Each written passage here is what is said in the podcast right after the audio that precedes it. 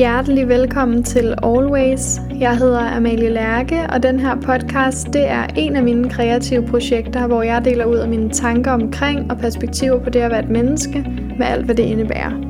Tak fordi du lytter med. Hej og velkommen til. Jeg sidder nu her foran mikrofonen igen, og det glæder jeg mig bare virkelig meget over. Jeg tænkte, at jeg lige kunne nå at optage et afsnit her, inden jeg skal spise frokost og snart på arbejde. Men igen, jeg har masser af tid til at ikke blive stresset over en bagkant, så det er virkelig dejligt. Så jeg er altså bare super klar til at sidde her nu og tale lidt om det, vi skal tale om i dag, nemlig vores kære hjerne. Det kan lyde lidt vildt, og jeg kan også selv mærke sådan en tanke om, det er virkelig ikke fordi, jeg er ekspert på hjernen, men jeg har efterhånden læst noget om den og snakket med mange mennesker omkring det her, og har fundet ud af nogle forskellige ting, som jeg har lyst til at give videre, fordi det har i hvert fald hjulpet mig rigtig meget på min selvudviklingsrejse, også at forstå den krop, jeg befinder mig i, og hvad min hjerne kan finde på at løbe om hjørner med mig omkring. Så hjernen er noget, jeg virkelig har været, hvad kan man sige, interesseret i længe. Og det er egentlig noget, jeg har gået mere dybt i øh, for måske to år siden. Men jeg fandt ligesom lige nogle noter omkring ting, som jeg havde skrevet ned, og det har jeg så uddybet nu her, og har lyst til at gennemgå de her forskellige ting, som jeg ved i gåsøjne om hjernen, der er otte steps, som jeg kunne tænke mig at dele med jer. Jeg kommer ikke til sådan at gå super komplekst ind på det. Jeg kommer mere fra et sted, hvor jeg prøver at gøre det sådan lidt simpelt, hvis det er muligt. Hjernen er jo en meget kompleks størrelse, og derfor så er det heller ikke her, jeg kommer til at kunne smide en masse kompleksitet jeres vej overhovedet. Og det er egentlig heller ikke det, jeg ønsker. Jeg ønsker at gøre det sådan semi-simpelt og dele de steps, eller de, hvad kan man sige, tanker omkring hjernen, som jeg har stødt på mange gange, og som har hjulpet mig i mit liv at vide. Lad os hoppe ud i det og tale om den her kære hjerne, som vi alle sammen er udstyret med, og hvordan den på godt og ondt hjælper, eller godt kan give os lidt modstand.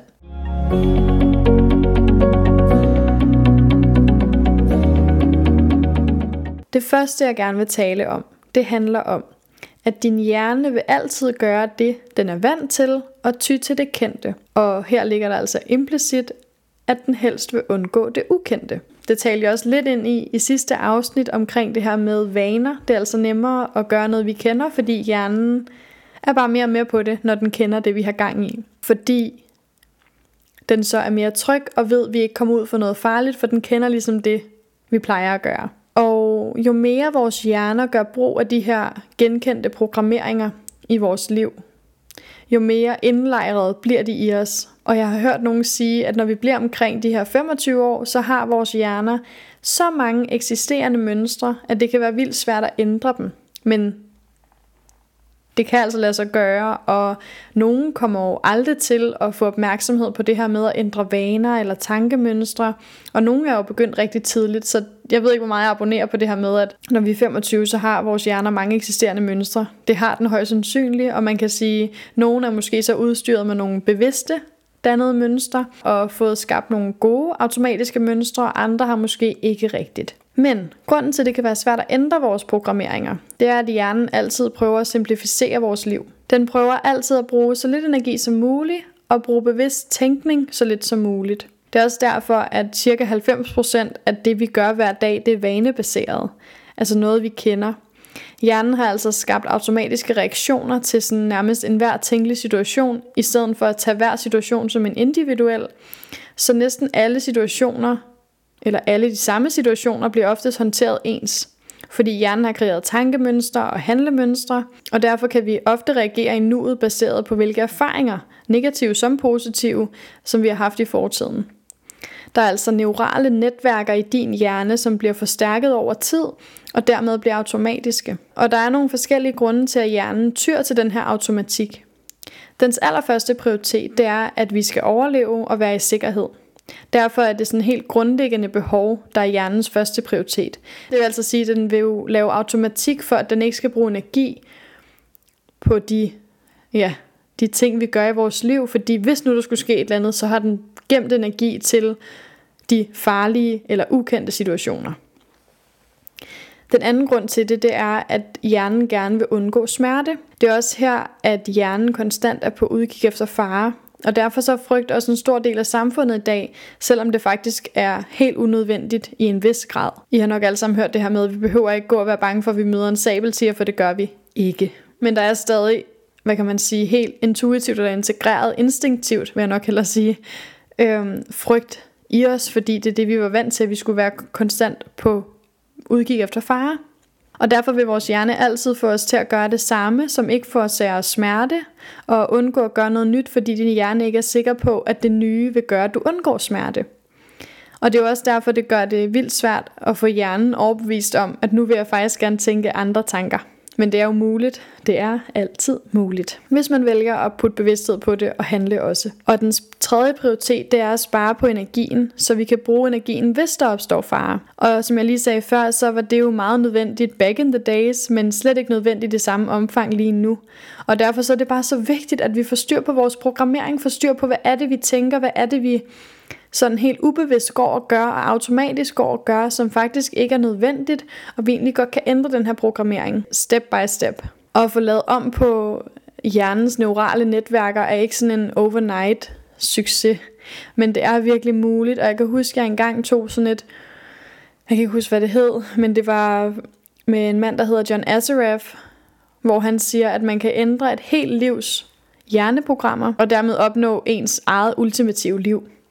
Så vi kan altså godt ændre de her hjerneprogrammer, men vi skal bare være klar over, at hjernen vil ikke være vores bedste ven i hjælpen på det her, fordi den vil altid gøre det, den kender. Og vil oftest gerne undgå det ukendte. Og en ny tanke er også ukendt for hjernen. Hvor en gammel tanke er mere tryg, men måske ikke en, der hjælper os. Og derfor skal vi være bevidste i den her proces. Det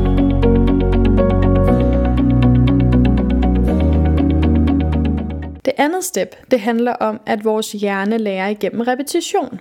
Så ligesom vi talte om vaner sidste gang, så er repetition virkelig, virkelig vigtigt. Fordi hvis vi konstant viser hjernen, at selvom jeg tænker den her tanke, eller selvom jeg nu har den her adfærd, og bliver ved med at have den her adfærd, så lærer hjernen på et tidspunkt, okay, det var måske slet ikke så farligt. Og det er virkelig vigtigt for os at have opmærksomhed på det her, for hvis vi skal lave langsigtede resultater, så er det vigtigt, at man via repetition ændrer hjernens tankemønstre eller handlemønstre. Og grunden til, at repetition er så vigtig for os i den her proces, det er fordi nerve cells that fire together, wire together. Det betyder, at jo mere du gør brug af et bestemt neuralt kredsløb i din hjerne, jo stærkere bliver det her kredsløb. Man kan også sige, at jo mere du går på en bestemt sti, jo mere vil stien vise sig hver gang. Og derfor skal vi altså træne vores hjerne til at vælge nye stier, og ikke længere betræde de gamle, ikke støttende stier. Dine overbevisninger og dine vaner er nemlig din hjernes måde at holde dig op på de resultater, som du kan skabe nu. Derfor så skal de her ikke støttende handlinger, tanker, brydes, så det kan give plads til at skabe nye og fantastiske resultater. Når du lærer noget nyt, så skaber du også nye hjerneforbindelser, og når du husker at repetere, så opretholder du de her forbindelser. Det vil sige, nu gør jeg noget nyt, vi lærer noget nyt, og når vi repeterer det, så opretholder vi de her neurale forbindelser. Og det er virkelig der, vi gerne vil hen. Og en lille ændring i dine daglige vaner kan altså bringe kæmpe ændringer i, sådan, i forhold til dit generelle liv og din fremtid. Så derfor er det bare så fint det her med, at vi kan godt starte i det små, men lige pludselig så vil det små blive rigtig stort.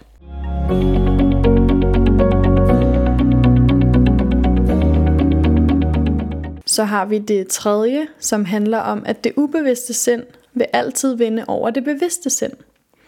Og jeg talte kort kort ind i det sidste afsnit omkring det her med system 1 og system 2.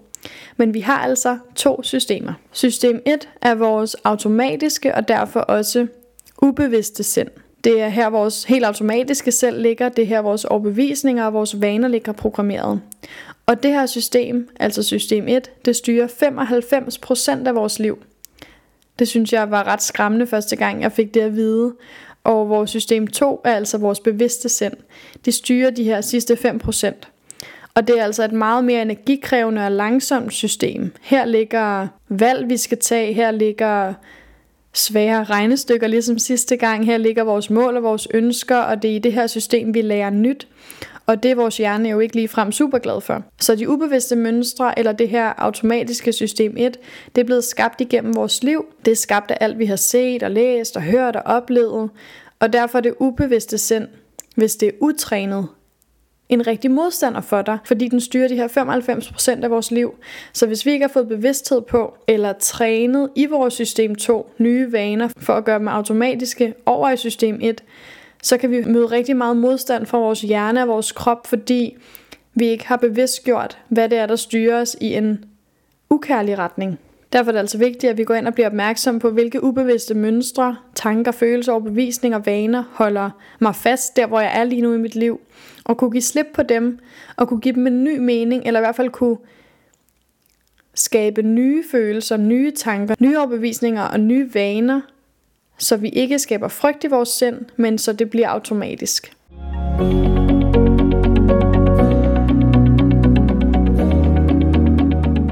Det fjerde, jeg godt kunne tænke mig at tale lidt ind i, det er det her med, at du skaber dine overbevisninger, og så skaber dine overbevisninger dig. Som vi talte om i det, jeg sagde lige før, så er det virkelig vigtigt, at du får dine overbevisninger til at arbejde for dig, og ikke imod dig.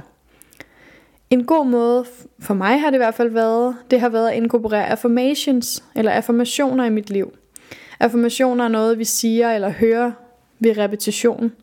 Og det her gør vi altså for at omlægge de her neurale veje og forbindelser, der er i vores hjerne, som udgør din virkelighed.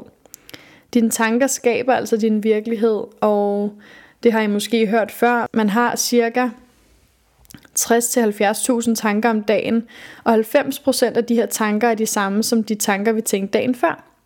Din hjerne er altså derfor begrænset, og det gør dig begrænset. Fordi vågnede du op i dag og gjorde næsten det samme, som du gjorde i går, eller vågnede du op i dag og skabte din egen virkelighed helt bevidst? Jeg ønsker virkelig for alle, at vi kan opleve den her nummer to, den her bevidste del af det, så vi kan skabe bevidst handling, som bliver automatisk, så vi kan gå op og faktisk bruge system 1, som så er en hjælper i stedet for en modstander. Og måske styre dine tanker eller dine handlinger lige nu det miljø, som du befinder dig i. Din hjerne er en afspejling af dit miljø, og når du gør det samme hver dag, så ændrer din hjerne ikke dine tanker eller dine oplevelser. Du skal derfor gøre det muligt at tænke større end det miljø, du befinder dig i. Hvis du visualiserer og er nok i følelserne omkring det liv, du virkelig ønsker at leve, så begynder din hjerne at mærke mindre og mindre frygt eller utryghed omkring det, og kan til sidst ende med at tro på det her. Så hvis din hjerne og krop er fysisk ændret til at skabe dit ønskeliv, så kan det også ske. Den virkelighed, du skaber inde i dig selv, den vil nemlig også skabe din ydre virkelighed. Men det kan jo være super svært ikke at tage de samme valg, som vi gjorde i går. Og derfor synes jeg, det er ret vigtigt, at vi begynder at indlejre de her nye vaner ved at gøre noget anderledes. Ved at få nogle nye oplevelser, og derfra gentage dem. Og det behøver man ikke højst sandsynligt at gøre sådan helt fysisk, man kan også sagtens visualisere. Men det kommer vi tilbage til lidt senere i det her afsnit. Noget jeg lige vil dele hurtigt her, det var, at jeg hørte engang nogen sige, at man kunne for at øve det her, sætte en timer på sin telefon, eller en eller anden alarm, hvor der bare står observer for eksempel. Og når den så ringede, så skulle man lige tjekke ind, hov, hvad er det, jeg sidder og tænker lige nu, hvad er det, jeg gør lige nu, og så højlydt sige, i fortiden var jeg overbevist om, og så sige den tanke, man ligesom tænkte, men nu ved jeg, at det vil sige, at vi altså siger, førhen var det her min virkelighed, men nu ved jeg faktisk, at det her er min virkelighed. Så vi får lov til lige at kaste bevidsthed og lys på det her, vi engang har troet på, men også skabe en ny vej allerede der. Det kan også sagtens være, i fortiden gjorde jeg altid, men nu gør jeg. Så det kan være en meget fin øvelse, hvis det lander i dig, at sætte en timer og sige, observer tanker eller handlinger, og så når den ringer, så lige være sådan, hov, hvad gør jeg lige nu? Og hvad burde jeg egentlig gøre anderledes? Fordi er jeg bare hoppet ind i et automatisk system 1, som faktisk ikke gør noget godt for mig, og skal jeg gøre noget med mit system 2, så vi kan få et lækkert system 1.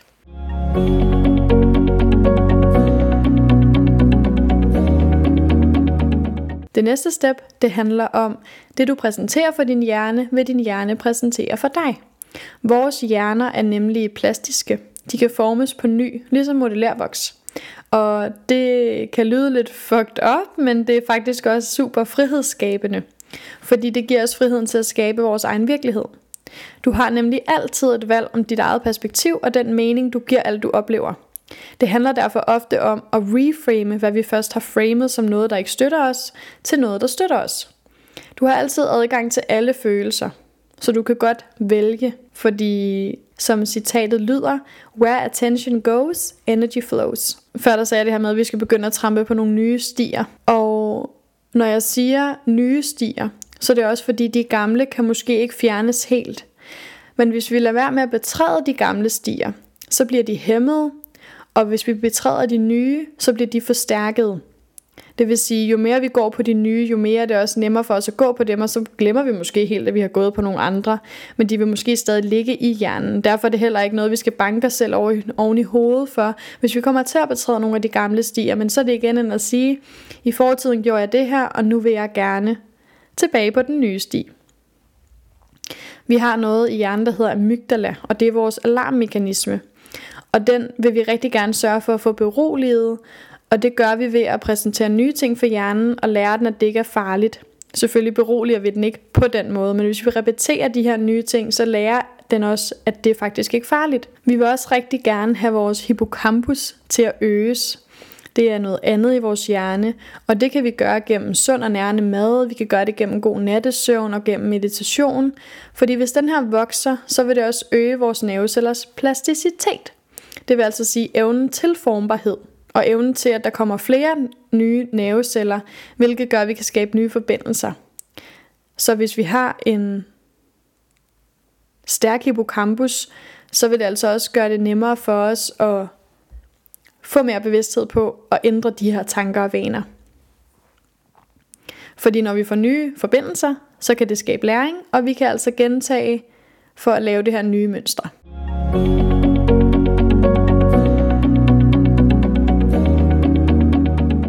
Så har vi det næste, som handler om, din hjerne ved ikke, hvad der er sandt eller falsk, godt eller skidt. Og specielt derfor er det vigtigt, at vi har fokus på vores tanker, for din hjerne tror på, hvad end du fortæller den. En vigtig lektion, jeg har lært i mit liv, det er, at vores tanker skaber følelser. Vi kan ikke selv bestemme over vores følelser, og vi kan ikke sådan bekæmpe dem, før vi bekæmper den tanke, som i første omgang skabte følelsen. Hvis vi oplever negative tanker, så behøver vi ikke svømme med dem. Vi behøver ikke identificere os med tankerne. Hvis du lader tanken være, så får de ikke lov til at få plads, og en ny tanke er altså kun en anden tanke væk. Man kan ikke fjerne en tanke, men man kan lægge en anden tanke ind. Det er også noget, man kalder additionsprincippet. Og jeg vil bare så gerne, at den her rejse, du måske skal på for at ændre de her mønstre, mønstre, at du er kærlig mod dig selv, og husker på, at dit højeste selv allerede findes i dig, men det kræver øvelse at få det frem og leve det højeste selv. Derfor kan det være rigtig gavnligt, at man i hver situation ikke oplever situationen, men måske heller oplever tankerne omkring situationen. Og her mener jeg altså, at vi i en situation oplever vi ikke situationen. Vi oplever de tanker, vi har om situationen, fordi vores tanker skaber følelserne. Så afhængig af, hvad vi tænker om noget, så er det også det, vi får lov til at opleve. Tænker vi noget nyt og noget mere støttende, så er det noget mere nyt og støttende, vi får lov til at opleve. Og følelsen, som en bestemt tanke kan give, den viser sig altså fuldstændig biokemisk, helt fysisk i vores krop. Ved hver tanke, vi tænker, vil der være en muskulær reaktion, en kemisk reaktion i forhold til de hormoner og neurotransmitter, som vi producerer. Og holder vi fast i vores tanker i en længere periode, hvis man for eksempel stoler på det, man fortæller sig selv, så kan de muskulære og kemiske reaktioner blive, jeg ved ikke om jeg vil sige kroniske, men i hvert fald blive de stier, vi ofte træder på. Derfor så er det virkelig vigtigt, at vi fortæller vores hjerner gode ting, og bliver ved med det, indtil den stoler på det og reagerer derfra. Fordi i en kamp mellem følelse og logik, der vil følelsen altså vinde, fordi har vi tænkt en tanke, som vi stoler på, så vil det sætte følelserne i gang, og der kan vi have svært ved at gå ind og ændre det med logikken, så det er altså ved tanken, vi starter. Du har et valg om, hvad du vil fortælle din hjerne, men du kan ikke vælge, hvad du gør ved dig selv, når du bruger negative ord. Det vil sige, at dit valg ligger i, hvad fortæller du om dig selv, og derfor til din hjerne. Det er et valg, du tager. Og derfra kommer reaktionen. Så hvis du bruger negative ord, så er du altså også i gang med at gøre noget negativt for dig selv og din krop. Og igen for lige at uddybe det her, så alle tanker skaber en fysisk reaktion og en følelsesmæssig respons i dig. Vores tanker skaber altså fysiske reaktioner. Det tager cirka, det har jeg i hvert fald hørt, 60-90 sekunder for følelser at gå igennem en, og for at de biokemiske reaktioner i hjernen tilpasser sig til de her oplysninger, vi har fået ind. Derfor så er det også en vigtig del af alt det her, og det her arbejde, det er, at man er i nuet og er bevidsthed i nuet. Fordi så kan vi vælge at reagere i situationer med stillhed, og sige, okay, jeg ser situationen, hvilken reaktion skal jeg have her, så vi skaber gode fysiske reaktioner i kroppen. Jeg kan huske helt til at starte med, da jeg prøvede at være den observerende af situationen, i stedet for den oplevende af situationen, så prøvede jeg hver gang, at jeg stod i en situation, hvor jeg bare havde lyst til at reagere lidt uhensigtsmæssigt, eller råbe, eller blive vred, så bare som step 1, prøve at være stille. Lige prøve at bevæge min krop, så jeg kom ud af den her stagnation. Og så foran mig fandt jeg et eller andet, jeg fokuserede på. Det kunne være et eller andet træ, eller et billede, eller whatever det kunne være. Så prøvede jeg ligesom bare at kigge på det, og beskrive det inde i mit hoved. Og derfor havde jeg ligesom fjernet mig fra de her sådan vilde ting, der var i gang med at ske, og så kunne jeg reagere som det selv, jeg rigtig gerne vil være. Så kunne jeg reagere med bevidsthed. Så det vil sige, step 1, prøv at være stille, når du mærker, at nu kan systemet køre af med dig. Lige bevæg din krop, Fokuser på noget foran, der du lige kan beskrive ind i dit hoved. Jeg har for eksempel et lys her på mit skrivebord, hvor der er en, en gul væge, og toppen af lyset er gult, og så er der en hvid del og en lyserød del, og det snor så det her lys. Og så har jeg ligesom fjernet mig fra det, der lige foregik. Så det vil sige, at jeg bliver ikke opleveren af situationen, jeg bliver observerende. Og derfra kan jeg lige trække mig selv tilbage og sige, okay, hvordan vil jeg egentlig allerhelst reagere lige nu? i den her situation. Det har været virkelig vigtigt for mig at få opmærksomhed på at skabe så mange gode dejlige, positive hormoner i vores krop, fordi har jeg et overload af gode hormoner i min krop, så skal der mere til, at de her negative, jeg har for lyst til at sige gåsøjne, men det er jo nogen, der kan influere os lidt negativt, de her hormoner, de kan have, have svært ved at få tag på dig. Så jeg prøver ligesom at sådan, selvom jeg ikke er så meget for alt det vestlige medicin, så vil jeg alligevel lige lave en apoteksmetafor. Fordi hvis vi forestiller os, at vores krop er vores apotek, så vil vi rigtig gerne fylde det op med skønne hormoner, så de, hvis der kommer nogle af de hormoner, der kan være stressende eller skabe ubehag i vores krop, så er der meget, der er med til at skabe balance. Og jeg får lige lyst til at dele fire af de her hormoner, som jeg har fokus på. Og det første hormon er dopamin. Det er altså vores fornøjelseshormon. Det er også det, vi skal sætte i gang, når vi skal ændre en vane. Det er altså det her, hvor vores belønning ligger. Og dopamin, det danner vi, når vi færdiggør en opgave. Det danner vi, når vi laver selvkærlige aktiviteter. Det gør vi, når vi spiser mad. Det gør vi, når vi fejrer vores succeser. Og derfor så kan man lave sådan en lille liste omkring, hvad kan jeg gøre i dag for at danne dopamin? Fordi vi har altså mulighed for at lave nogle handlinger, som skaber det her fornøjelseshormon. Så det kan være meget fint at tjekke ind i. Det næste hormon hedder oxytocin, og det danner vi, når vi holder i hånd med andre. Det danner vi, når vi krammer nogen, vi holder af. Det danner vi, når vi kæler med dyr. Det danner vi, når vi giver komplimenter ud. Så der kan vi altså også lave en oxytocinsliste, som er vores kærlighedshormon, og lige sådan skrive ned, hvad kan jeg gøre for at danne oxytocin? For så har vi altid lister, der gør, at vi kan lave et godt load ind i vores krop af de her dejlige følelser og de her gode hormoner. Så har vi humørhormonet, som er serotonin. Det danner jeg, når jeg mediterer, når jeg går i naturen, når jeg sover, eller når jeg opholder mig i solen. Det er nogle eksempler på min serotoninliste. Du kan tjekke mere på nettet og også bare prøve at lave din egen. Men det er altså humørhormonet. Det sidste hormon, det er vores lykkehormon, som er vores endorfiner.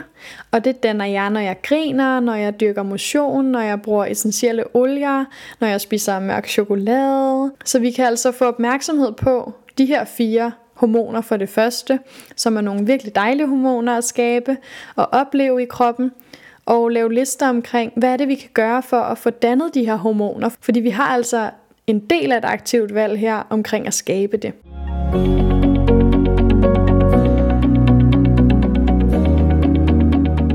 Det sidste, jeg lige kunne tænke mig at dele omkring det her med hjernen, og de ting, jeg har lært at fokusere på, det er, at visualisering er mere magtfuld end viden, når vi taler omkring hjernen.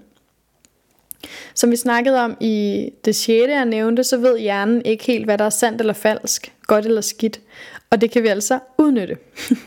og for mig er der tre måder, hvor jeg træner mit underbevidste sind. Det første, jeg gør, det er at lytte til affirmationer. Det har jeg delt før.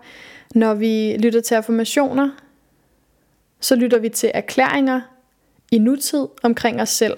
Og så vil dit underbevidste sind, når det har lyttet nok til det og tror på det, handle i overensstemmelse med, hvad der bliver fortalt den. Det andet vi kan gøre, det er at visualisere. Det er et vildt magtfuldt redskab, som kan bruges til at sådan retræne det her underbevidste sind. Det gør det muligt for os at opleve og føle en situation, som ikke er sket endnu, men føle den, som om den allerede er sket. Og som vi ved, så agerer hjernen ud fra det, vi fortæller den. Det er det samme, når det handler om manifestation. Der er visualisering virkelig også et fint værktøj. Så har vi det tredje, som er meditation. Og det er virkelig vigtigt for mig. Jeg gør det fortsat i kvarter hver morgen. Og det er også et vigtigt element af at træne vores underbevidsthed, fordi du observerer tanker uden at forholde dig til dem. Vores hjerne er altså en elektromagnetisk signalstation. Den modtager lys og billeder gennem vores øjne og vibrationer og lyd gennem vores ører. Og det er en af grundene til, at visualisering for eksempel er virkelig vigtig, fordi vi kan skabe en visuel beskrivelse af, hvad vi godt kunne tænke os at manifestere, og også mærke det, når vi visualiserer det.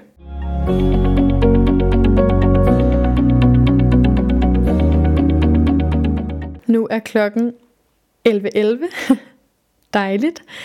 Det ser jeg simpelthen så meget for tiden. Nu får jeg helt kuldegysninger, så det kører bare det hele.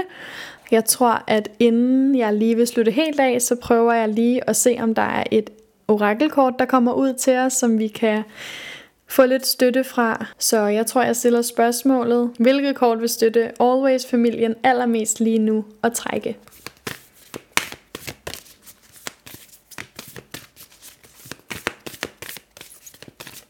Kortet jeg træk hedder Boundaries, det vil altså sige grænser.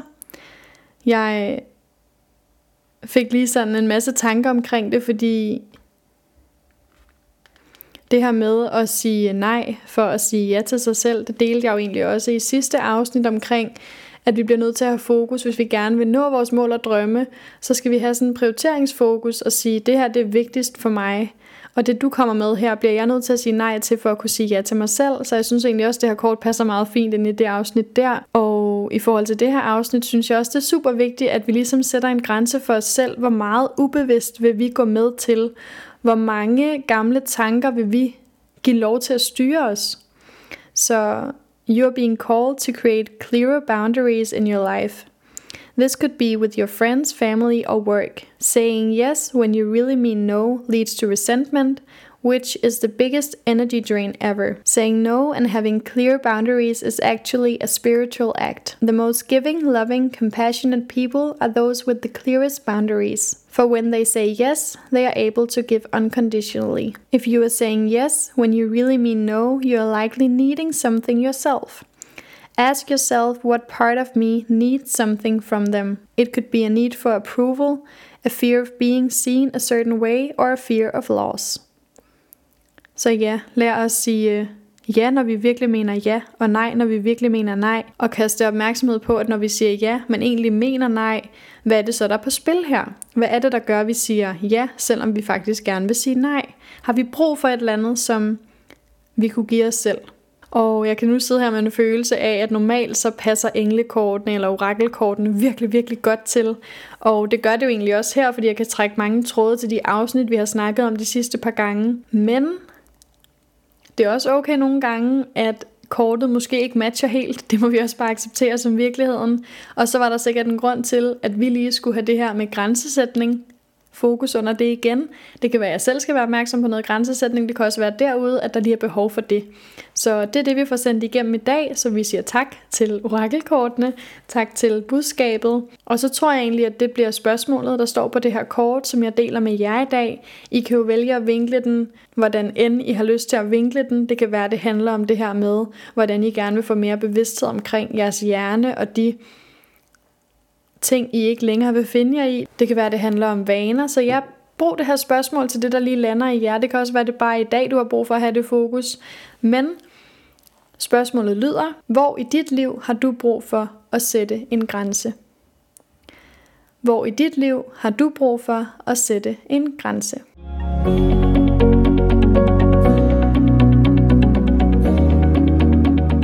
Lad os lige holde os selv på hjertet og holde os selv på maven og tage en dyb vejrtrækning og lige lande her, hvor vi er lige nu.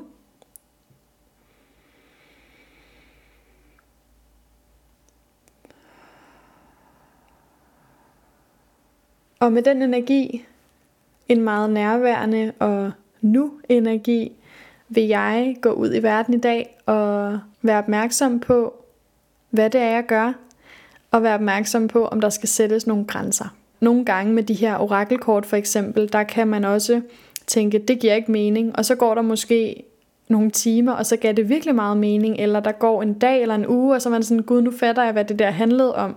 Jeg kunne bare ikke lige se det i momentet, så jeg byder altid alle slags kort velkommen. Nogle gange kan man være sådan, ej, det var ikke lige det, jeg tænkte, jeg skulle høre, eller ej, jeg synes lige, det var noget andet, der havde passet bedre, eller...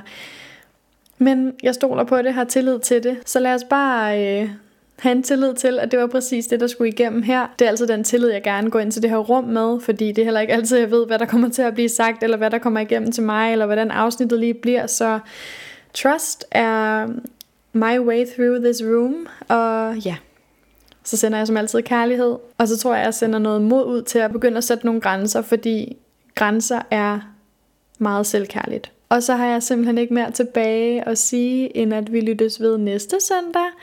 Adios!